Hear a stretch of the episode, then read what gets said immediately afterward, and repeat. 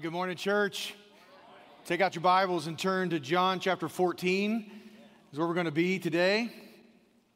And um, bef- while you're turning there, let me uh, let you know Lent begins this Wednesday. It's called Ash Wednesday, and um, we begin a 40 day intense time of focus on the Lord and time of fasting um, abstinence and, um, and seeking his face and praying and entering into what uh, symbolically would be sort of us entering into a 40 day days of the wilderness with him uh, in that sense and uh, walking with him and giving up things that we, we enjoy quite a bit to enter in that time with him in uh, a close walk. So, this is what this symbolizes these 40 days.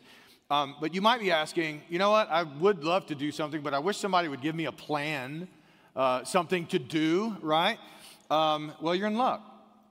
I, I talked to the pastors this past week, and we actually put together a plan for you. And if you want to enter into this plan, uh, it's 40 days, prayer and fasting, February 22nd to April 8th.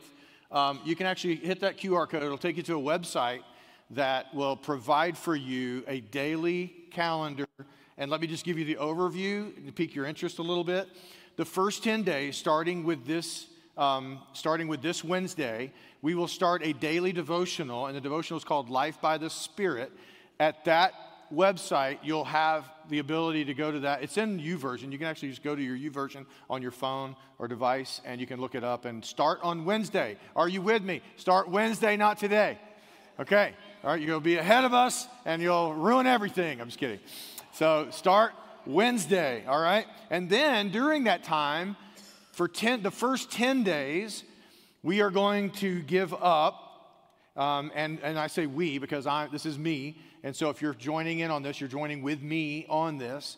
Um, the first 10 days from February 22nd to, th- to March 4th, we are giving up all social media platforms, all of them, because TikTok is China spying on you and you know it. I'm just kidding. I don't know. I don't know. I'm just saying. But for Facebook, Instagram, TikTok, Twitter, you name it, your platform, the one you enjoy, uh, we'll, do, we'll give it up for 10 days. Now, I have to admit, that's kind of easy for me, right? Uh, t- for me, it takes a lot of work to get on social media, and I'm not really great at it. Uh, so it's not, I have to admit, personally, that's not a huge one for me. So I'll probably add some things to that. But then the next 14 days after that, from March 6th to March 18th, we'll go 14 days and we'll fast all forms of entertainment. Now, for some of you, that is social media, right? Uh, some of you, you know it, it's the news, and you know it. You need to fast it. So I'm talking TV, movies, shows, news, all the things for 14 days. Now, what we can do is you can, if you would like, add this add these elements along the way instead of removing. So you can do social media and start and do for all 40 days for social media and then add entertainment in that second period. And then 21 days at the last from March 19th to uh, April 8th we're going to do a food of your choice. So it'll enter into a fasting of food. And I'll talk to you more about ideas of things that you can do, but it'll be uh, basically up to you on uh, what you'd like to give up as far as a food item until then. Now, you might be relieved to know that every Sunday in this plan is not included in the 40 days. So basically, each week, if you feel like you're not going to make it, you just have to make it to Sunday. Because Sunday because Sunday we come together as a church and we celebrate the resurrection. And so it's not, that day is a day of rejoicing. It's not meant to be a day uh, for us to um, be sad and, and fast. So Sundays are breaks, break days for us, okay? So just know that's the plan. If you click on that, you'll be given a calendar on there. You'll be given a link to the Life Devotional, Life by the Spirit Devotional, and you'll also get a phone wallpaper that you can put on your phone, and it's just something for you to look at every day as you're going through this to know each day what, what is involved on that day, okay? And we begin that devotional Wednesday. Wednesday, Life by the Spirit. And the reason we're doing that as a body and hopefully you'll at least join in that with us. And that's a daily devotional. It can take five minutes or it can take two hours. However long you want to take that, um, it can do that. But we begin a series today, a six week series during this time of Lent, and we're looking at the biblical teaching of the Holy Spirit. And I don't think that's an accident. Um, probably a year ago, I had planned on doing a series on the Holy Spirit last fall. And I was going to do a seven week series, and I was going to do the fruit of the Spirit and a different fruit every week, all right? Um, and so then I got to the fall, and I said, nope. I felt it, this nope. And I said, it needs to push. And so we pushed it. And then probably a month and a half ago or so, it was not a fruit of the Spirit study, it is a the Holy Spirit. And we want to deal with as comprehensive as we can the biblical idea of the Holy Spirit and the teaching of the Holy Spirit. The prayer series we just got out of was really coming from another direction, and, and it was something I threw in last minute, and we just kind of went with that. But this has been in place for months, this particular series. And last week, before the Kyle Buda campus and this campus, I kind of jumped out there and I shared my heart with you um, that over the last year, I have sensed that we, the church, Big C Church overall, Christians in the world, um, have been going through a pruning season for the last few years. And pruning seasons are for the purpose of fruit. But pruning seasons lead to fruit seasons. And so, as bad as the pruning has been, and as, as uh, to the scope that the pruning has happened all across the world, to the same scope, we'll see the fruit. Now, that's just simple reasoning from the text. My father is the vine dresser. He takes off branches that bear no fruit. And what is the vine? The vine is the church, Christians in the world, all of his people, the family of God. And he takes out branches. He says, I am the vine, you are the branches. He's talking about his church. The church is the branches. And so he's saying, I'm the vine, you're the branches. You stay plugged into me, and you produce life. You have life giving power flowing through your lives, flowing into the world on mission. And he says, My father's the vine dresser. He comes and he cuts off all the branches that bear no fruit. But then he prunes the ones that do bear fruit. And the pruning is just for more fruit, not leaves. He want sun to get down to that vine and, and for it to produce more fruit. And so, to the degree that we've experienced pruning, he is bringing fruit, and it's a fruit season. And I say fruit because I say fruit is a picture of life, life, flourishing, power, wholeness, uh, all those descriptive points that I believe that I shared this last week. If you weren't here, I do believe we could see, because we've just seen a pruning season like none of us have seen in our generation, we probably are about to see a fruit season that none of us have ever seen that we are probably about to see a revival of incredible portion um, that could transform the very landscape of our world. Now, uh, I do feel a little bit like, I hope I'm not crazy. I know that people say this kind of thing a lot that it can be said by a lot of people, and nothing happens or nothing extraordinary happens of the way that they're talking. And, and, uh, and so I fear greatly that I'm speaking out of some emotional state, but I would say it's been a continual, continual, continual emotional state that I have had for a year. Uh, so if it is an emotional state, it is not just a whim. This is something that has been consistent and it's been verified through. Um, I'm, I'm going to tell you, little old lady prophets that have given me notes that said the heavens are about to break open. And I see a date on there, and I've left it on my desk. And I have just been waiting for that.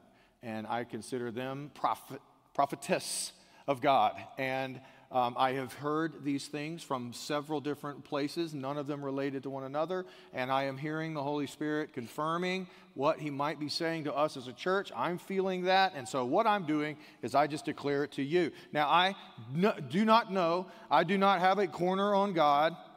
I could certainly have it wrong. I picked the Eagles to win the Super Bowl. All right?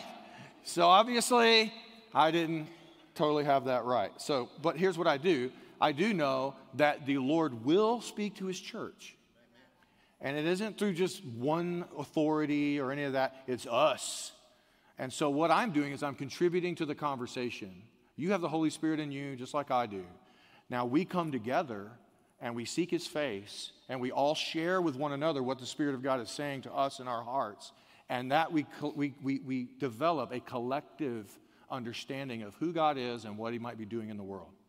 And some of us contribute more of a prophetic thing. Some of us contribute more of a teaching thing. All of us contribute to, to that dialogue. And as we do, we, we, we see the revelation of God and what He might be saying to His church. So I say that not to say, I know everything that's coming. No, not necessarily. I'm telling you a sense to start the conversation in the body of Christ to say, let's all come together and let's share and let's talk and mutually give sacrificially to this talk and this effort and let us all come in to what the Holy Spirit is saying to His church. Amen? And so I'm just starting the conversation. That's it. Uh, I'm not the mouthpiece for God uh, leading the whole effort or anything like that. I'm just one little spout, right? Um, perhaps this past week, uh, you heard of what's happening in Kentucky. Now, I preached last week sharing about this revival, not really knowing anything about Asbury uh, or anything like that. I just start getting texts this week about it's funny you preached on that, and then all, and now this thing is happening at uh, Asbury. And, um, and I praise God for what I hear. And so let me give you a little context of what do we do with these kinds of things. Let's just say one of those broke out here in Austin. I mean, what do we do with this, right? Um, well, um, I am praying. I would say if all it is is this particular move on a campus, I think it's wonderful. I praise God for that, but that's not what I'm talking about. Um, it could be a start of it. Um, what I'm talking about is a kind of move of God of a hundred thousand of those in every city across America. That kind of move of God everywhere, and it all happens like that. All right? Uh, that, that's what I'm feeling, and that's what I'm sensing. But you know, God works in His church all the time. I mean, every time we gather together, the Spirit of God is present, and He we open His Word and we pray and we praise and we meet with Him as a church body collectively. He meets with us, He ministers to us. There's power here. People are freed. That happens all the time, all the time. Okay, so y'all get that. So in a sense, pockets of revival are always happening because the Holy Spirit is always going to keep His church fueled with the fuel we need to keep living for Him and be in, in, the, in the power we need to do what He called us to do. You know? But there are seasons. There are times when He's the, the, the, the, the shutter, you know, like in animals, when you got a feeder out there and you got that shutter real, real tight and just a little bit is just falling out, you know? Um, there's those times when you feel like, man, Lord, we need sustenance. I see great men of God falling morally we're all scrapping and clawing, Lord, for spiritual nourishment here. Your church is crying out for you. We're in a desert land, and you got the little kernel that we're all fighting over right now, and we could use some more. You know, there are those seasons. There are those seasons. There are dry seasons. There are seasons when we're chomping it. We're just trying to be faithful to Christ and His teaching, and we'd feel like there's not a lot of power helping us do that just enough, just enough, and we're hanging, hanging by a thread a little bit. They're, they're, those are the seasons. But then there's other seasons when God comes and in His own sovereign will and His own sovereign planning and in His own deciding, He comes into a body of believers who are doing their routine thing, and He takes the shutters and He goes, and it just comes, boom, just like that. He, he decides when, he decides how, he decides who, he does all of that. We can't manufacture that. That's his deal. But there are those seasons that come, and they come and they open the shutters, and all the sustenance comes pouring out, and everyone's consumed. And it's like a tsunami of God's grace and presence and power comes sweeping into the church at it uh, n- with no measure to it. He's not measuring it out, the distribution of it. It's just pouring out and it's consuming and it's powerful and it's life giving, and all the fruit of the Spirit all begins to manifest in the people of God in that moment. Now, that appears to be what happened in that isolated moment in, in Asbury. This morning, my wife sent me um, information that said that th- this morning, it's, going for, it's been going for 10 days. The worship service has been going for about 10 days. Y'all know? Have y'all heard? Anybody heard about what's happening at Asbury? Okay. It's been going for about 10 days, and it's been students at the seminary. This morning, there were 10,000 people on that campus waiting to get in this chapel, little bitty chapel, by the way. It's not a big place. and 10,000 people waiting outside to get in this chapel to be a part of what God's doing there. This service has been going on daily, all day, every day, for 10 days straight. And now there's 10,000 people on that campus and meeting with the Lord today. And it started very simply and this usually happens in revival. A church is just doing what it does. We, we know how to meet and be the people of God and meet with God. We get together, we pray, we praise, we preach the word, and we all come together. We have those movements of worship, and then we go to our lives. That's how we do. And God decided to come into that normal routine chapel service of just a meeting where the word was preached, people were praying and praising, and that was it. And He decided during that, it was pretty unremarkable. Everything just kind of happened. Poor preacher. I hope whoever preached that doesn't feel offended. Everybody's saying it wasn't none to it, you know. Uh, and uh, but what happened is a group of students stuck around after the service was over, and they were in the back or up in the balcony or something, and they broke. They just broke. They had been carrying uh, despair, guilt and shame, uh, anxiety, depression, and some of the students just started breaking and just saying, I just want to start confessing. And they started confessing sins. And the people around them began to just pray for them. And all of a sudden, they just decided they're getting great relief and power and joy is flooding their soul and they're having an experience with the Lord. And so they didn't want to leave. And so they just stuck around. And they were like, I just want to stay right in this because the burden I've been carrying has been totally lifted. And I don't want to go back out there maybe and it comes back. I'm feeling total freedom right now. And I want to stay with this as long as I can. And so they just kept talking. They kept confessing and praying and praising together. And they just kept going. And then other students started coming and going, I heard that y'all hadn't left. And then they came and then they start having this experience. And then it just kept growing and growing and growing. And eventually the, the campus had to start rescheduling their classes because we can't get students students to go to class because they're all over meeting with the Lord. They investigate, they find out, okay, this is a real thing. People are really broken here, and this is the Spirit of God has been poured out. And they did this, and now there's 10,000 people there this morning, and it is a move of God. Absolutely praise God for that, 100%. Now, uh, what, what, do we, what do we do with it? One thing, we're not going to manufacture it. I'm not going to go there and look at it and go, what song do they sing? And like, come on. You know, like, we're not going to do any of that. God knows how to turn on the spigots, right? And, and, and we're doing, every, as a church, we are positioned and postured in a way that is way open to the Lord, and we are ready for Him to break out. And if He does, we're not going to try to control it or stifle it or be afraid of it because it makes us feel awkward. No, we want that. We want to vent that here, and we want the Holy Spirit to have control. If He breaks something out in a small group, we will give that space, and we will continue to give that space, but we won't manufacture it. Does that make, does that make sense? Uh, there's not a formula. He's not a, he's not a, um, slot machine, right? So we don't work with God that way.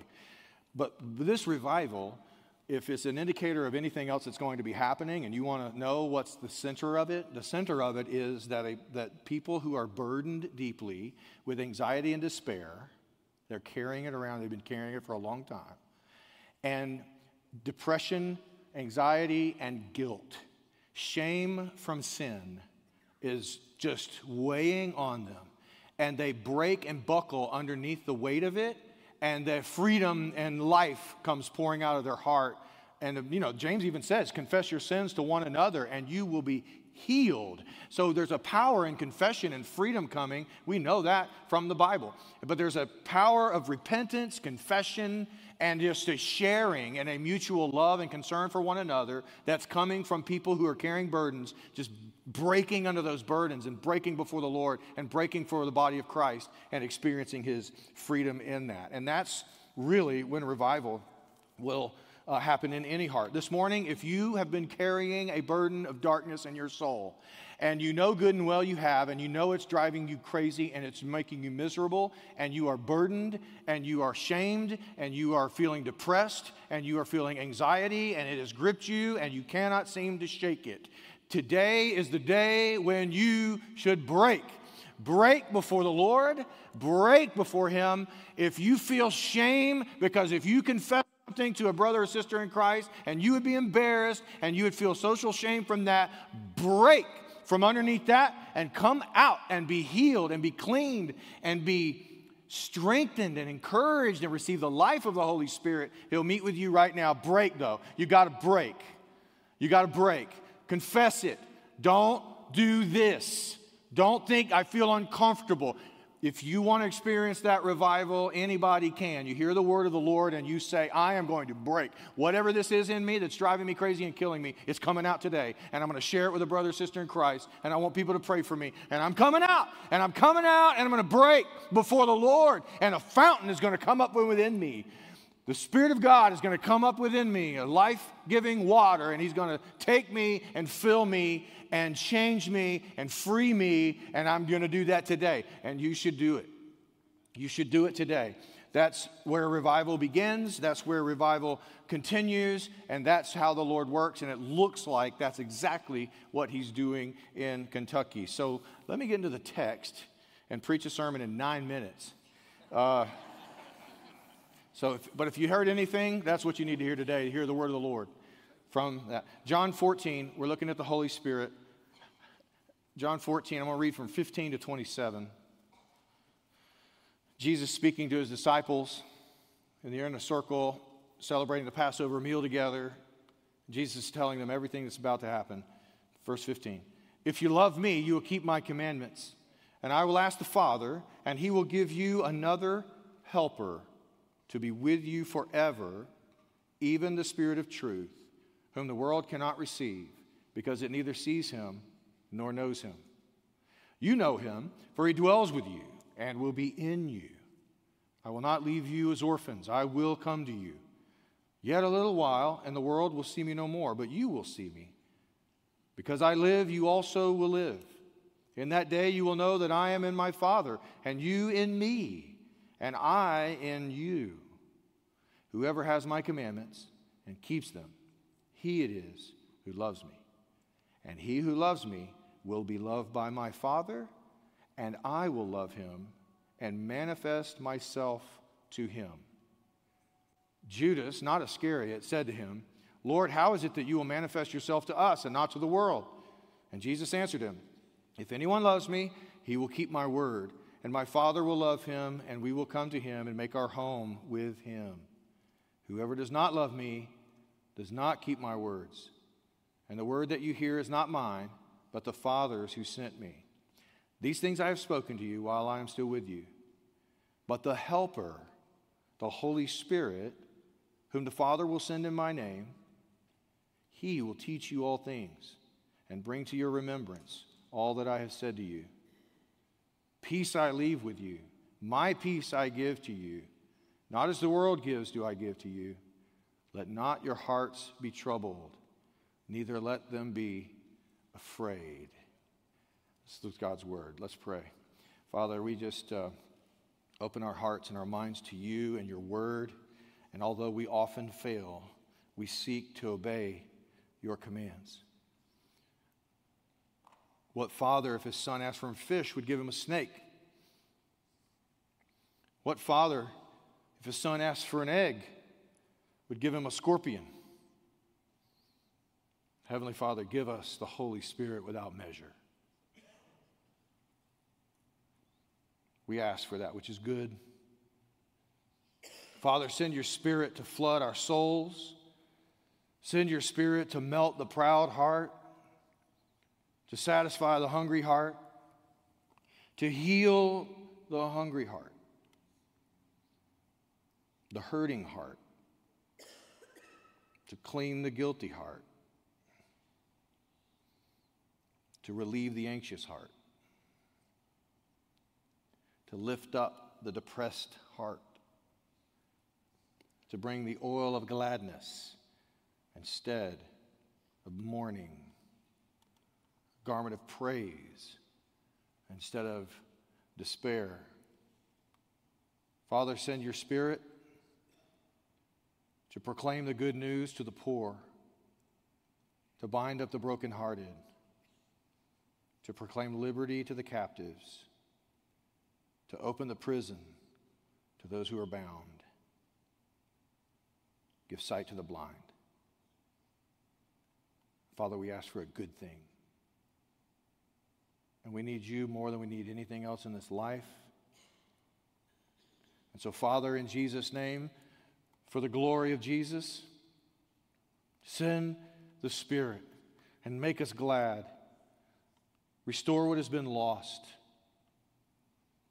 flood the earth with a spiritual awakening across our land, an unstoppable, overwhelming, Holy Spirit fire that consumes even the most resistant. And we are here. Start with us.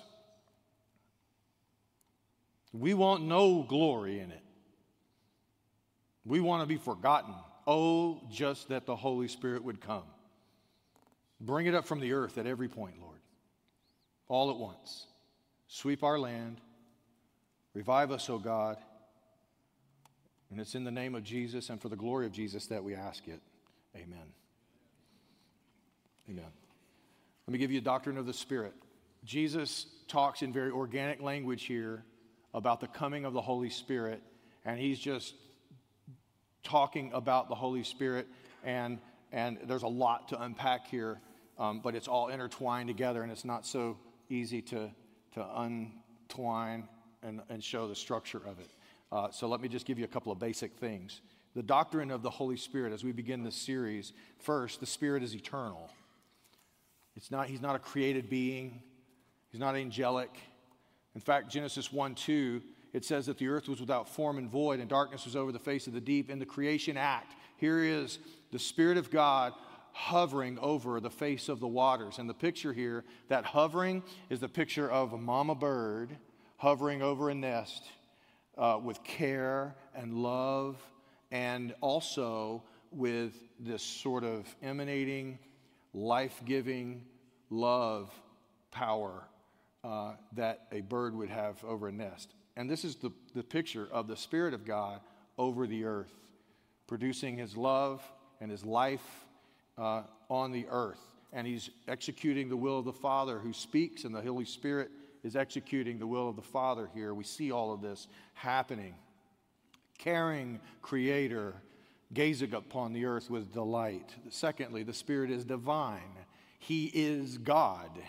The Spirit is God Himself, He's not angelic. Um, he is part, he is part of the Godhead. And then the Spirit is a person, thirdly. The Spirit is not an it, the Spirit is a He at every point in the Bible. He is the third person of the Trinity Father, Son, Holy Spirit. Proper Trinitarian doctrine will always remain in the theological tensions of one God in three persons three distinct personalities, one God.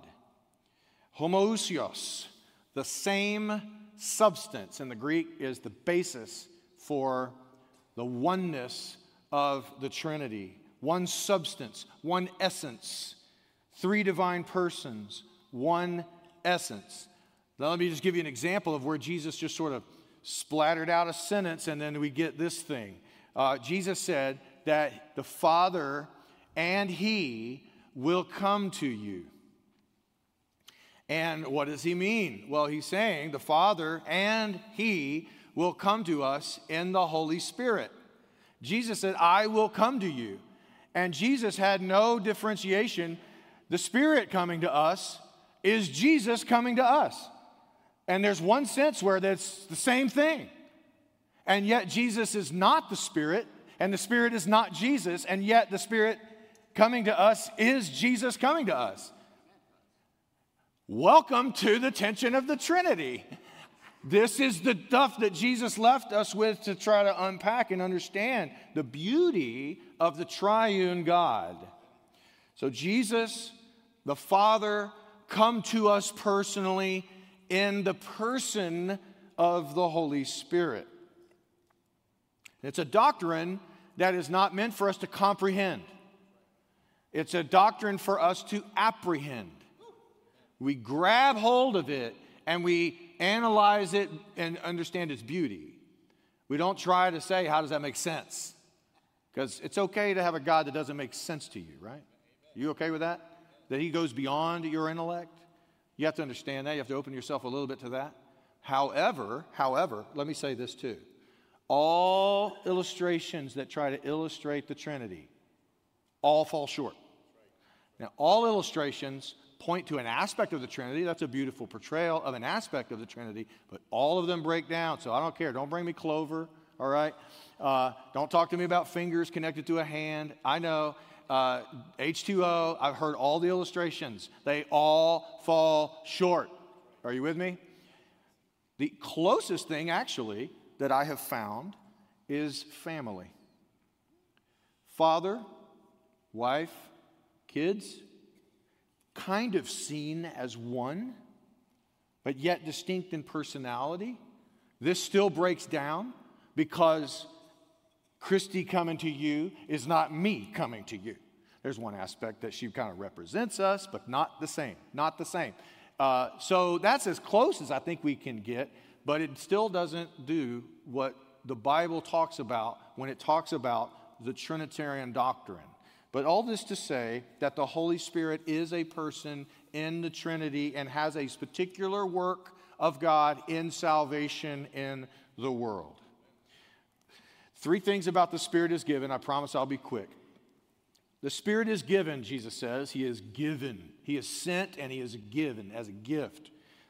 First, the Spirit is given to those who obey Jesus. In verse 15 and 23, He who loves me will obey me. And as you are obeying my commands, all of a sudden, a person who's saying, I'm going to obey Jesus, Jesus says, your, your, your heart is in a place where you're seeking to obey me. That person I will come to and reveal myself to him. Jesus literally says, manifest myself to him. Um, it's actually, um, he says, the world can't receive me. Why? Because the world doesn't seek to live in obedience to Jesus. And if you don't live to seek, seek obedience to Jesus, you will live oblivious to supernatural reality. You're going to be in a state where you're in a paradigm where you can't see supernatural reality. You can't know the Spirit or see Him. And therefore, you'll think the things of the Spirit are foolishness until, until you're awakened. Now, once you're awakened, this is a common experience and a common expression from everybody who is born again. I was lost and now I'm, I was blind and now I, what we say in that is a descriptive thing to say that I lived in a paradigm where there was all kinds of spiritual reality living all around me and I was completely oblivious to it. Why? I don't know. I just was. And then all of a sudden something happened. And what we know happened is that you begin to hear the message of Jesus, you begin to want Jesus, you begin to obey Jesus, and all of a sudden the curtains opened, and God says, Okay, whatever that paradigm is that's keeping you from seeing, I'm going to break it, and I'm going to open it, and you're going to see me. I will manifest myself to you. And you're going to, you're going to go, Oh my goodness, it's you. It, you're, you're real. Like, oh, whoa. And you come awake to this whole new paradigm uh, of the Spirit, uh, of, of, the Holy Spirit and supernatural divine things. And you begin to be totally awakened to it, and you go, Where?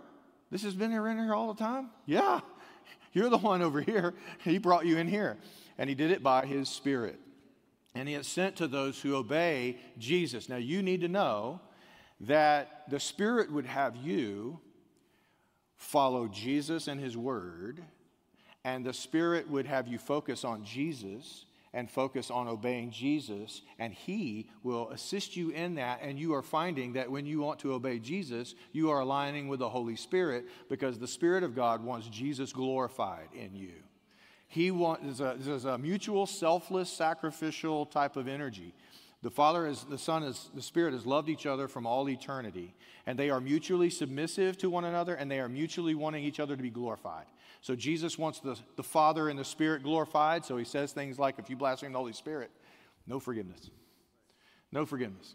So he says, I've glorified the Father, and he doesn't talk of himself. He doesn't focus on himself. He focuses on the others. And there's the selfless, loving, glorifying of all the other members and the selfless aspect of the Trinity. And the Spirit of God would do the exact same thing. He wants the glory of Jesus to the glory of the Father, and for that to be our focus, and He comes and He assists us. So if you love Jesus and you see the beauty of Jesus and you see Him as glorious, guess who is helping you do that?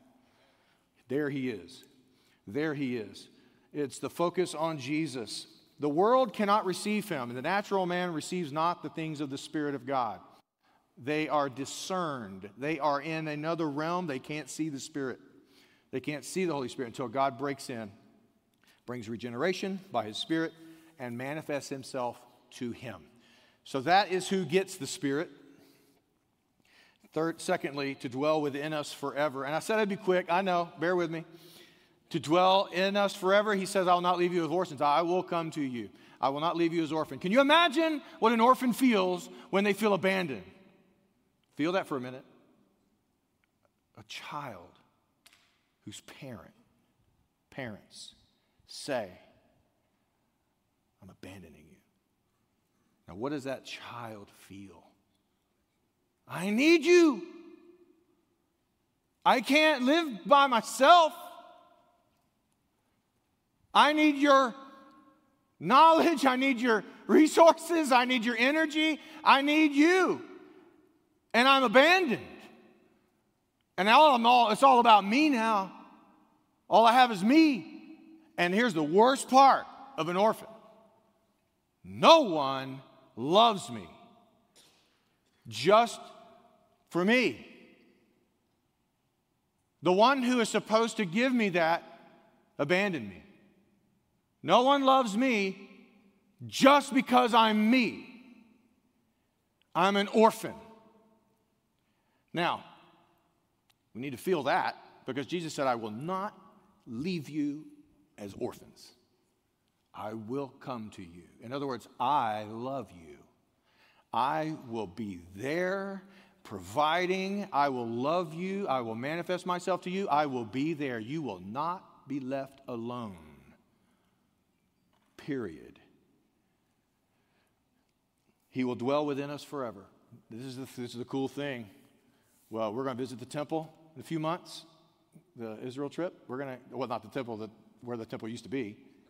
In the presence of the temple, the Shekinah glory of God, the personal presence of God dwelt right there. He leaves 80, 70, and uh, the church takes in the Holy Spirit and He dwells within us, and we are called the temple, which is an incredibly powerful statement. But the presence of God lives in us, and we are that temple.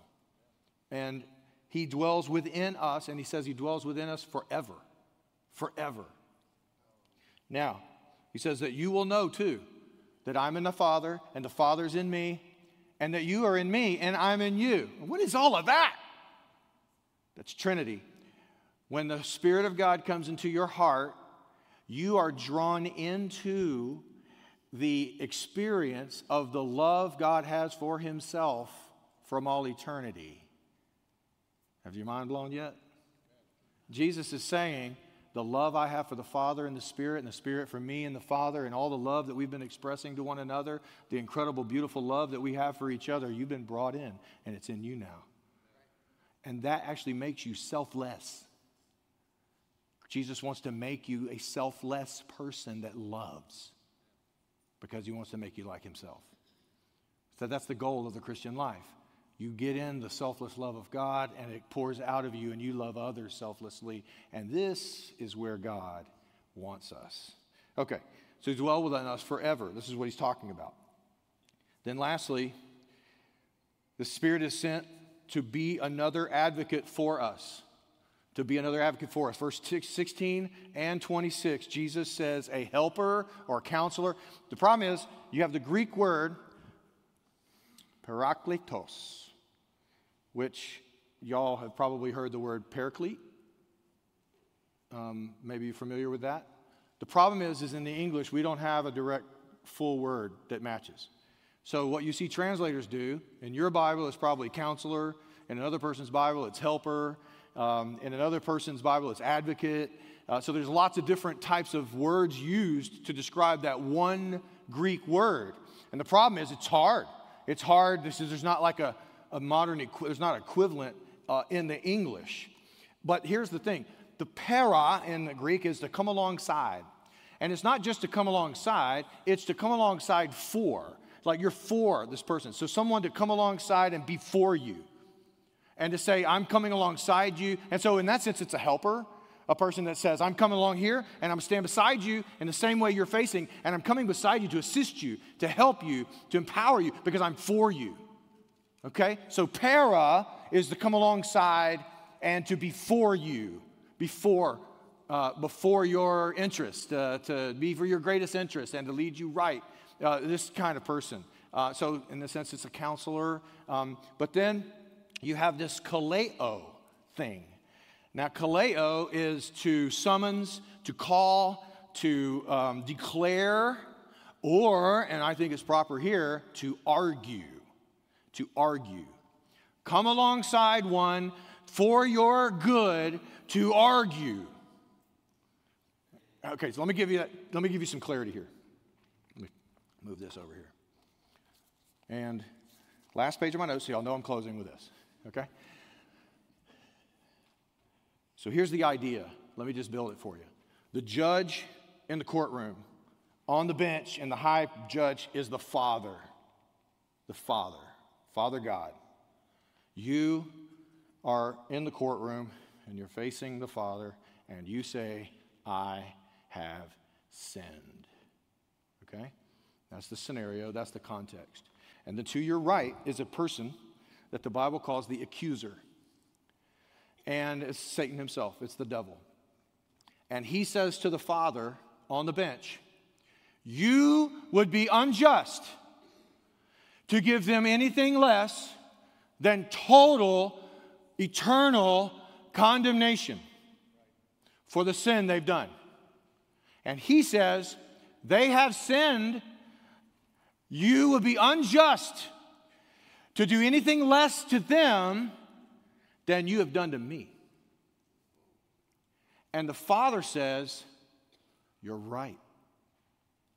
You see, too many times we think the accuser is accusing you falsely, but he's actually right. You are a sinner, and you do deserve the judgment that he got, and he gets, and he's getting. And you deserve every bit of it. And if you align with God and you obey the commands of Jesus, this is where you'll get in your heart. And Satan accuses you before the Father, and he's right. But you have an advocate. In fact, Jesus says you have another advocate. Two. You have two advocates. One advocate is at the right hand of the Father by the bench, and that's the advocate number one, the parakletos that Jesus says he is. And Jesus speaks, and he says, Father, you would be unjust to net out justice on the same sin twice. It would be unjust of you to judge and net out sentence injustice twice for the same sin in one person. And the Father says, He's right. And Jesus says, I, in my suffering, in my perfect life, in my suffering, in my atoning death, and my resurrection, I have taken on the full wrath of the justice of God for all of his sins, past, present, and future. Therefore, you will be unjust because you have already net out justice upon this sin on me, and I have satisfied it and I have paid for it. And the Father says, He's right. It would be unjust for the Father to net out justice for your sin twice. And therefore, Jesus has taken your, taken your judgment upon himself. He took the wrath of God on the cross for the sins you deserve. Then Jesus says, That's, I'm your advocate. I intercede on your behalf. Then you have another advocate, he says. He's giving you another advocate, and it's to your left. And he is the Holy Spirit. He comes alongside you in that court. And to, to, to say he, he comes into your heart in this moment, and he says, I am here to apply to you 100% everything He purchased for you. I apply it to you. The Holy Spirit comes to you and He washes you clean. And He strengthens you from within. And He opens your eyes. And He purifies your heart. The Holy Spirit comes, and the Holy Spirit comes to us, and He comes to us as a guarantee. In other words, the Father and the Son have sent Him to you to say, This is a deposit. And the one thing you can know is, I'm going to come through. You will be with me in glory. You will be with me in glory. This is a deposit so that you know it's true. If you have the Holy Spirit and you sense Him in your heart, you think Jesus is beautiful, all of these things, there's been moments in your life, then, then you can say, Hey, I am a child of God. Father has chosen you before anything was created. Jesus died for you on the cross and satisfied all the penalties of your sins. And the Holy Spirit comes to you and he takes residence in your heart and he begins to argue. He argues with the Father on your behalf and he argues with you about you. And he began, and you go, you know what? This accuser saying another thing. And you know what? Yeah, how can I be a child of God if I thought that thought and I said that thing and I did that act? How can I even be a child of God? And the Spirit goes, no, no, no. You are a child of God. You no longer listen to that person. You, I am in you, and I am in you, and I am greater than he who is in the world. He is no longer your master. I am your master. You're coming with me. You are a child of God. You are atoned for. You will get to heaven. Believe what I'm telling you and receive the power and the life of it. That's what the Spirit does for us. And the interesting thing is, He puts our eyes on the Son of God and shows Him to be so glorious and beautiful. Now, this is the work and the ministry of the Holy Spirit as what Jesus says, advocate or counselor or helper. This is, this is that exactly the role that Jesus was saying that he has. And we are going to unpack more of what the Holy Spirit does in our lives, in our church, and all of these sorts of things. The work and the nature of the Holy Spirit, we're going to unpack that over the next several weeks. So come back, okay? And join in this conversation. Let's start on Wednesday. Let's hunker in. If you are here today and you need to break, don't leave this room. Find a brother or sister in Christ. If not, find me. Find Casey. Find somebody in here and we'll help you. We'll help you. We'll be your avenue. We'll come together. We'll pray. We'll minister to you. Do not leave this room without breaking before the Lord letting those sorrows out, letting that shame and guilt out, and let's pray together and let's experience the Holy Spirit in your life. Amen. Don't have that shame. You shouldn't be embarrassed. I've heard it all. Trust me, nothing will surprise me. If you need to talk to someone, I'm here. Casey's here. Let's do that today. Amen. Let's pray. Father, we just uh, we come before you, and Lord, as we begin this journey, Lord, we want you more than anything. And when you're present, we know we need you more than anything. So, so save us from the distractions of the things that aren't important.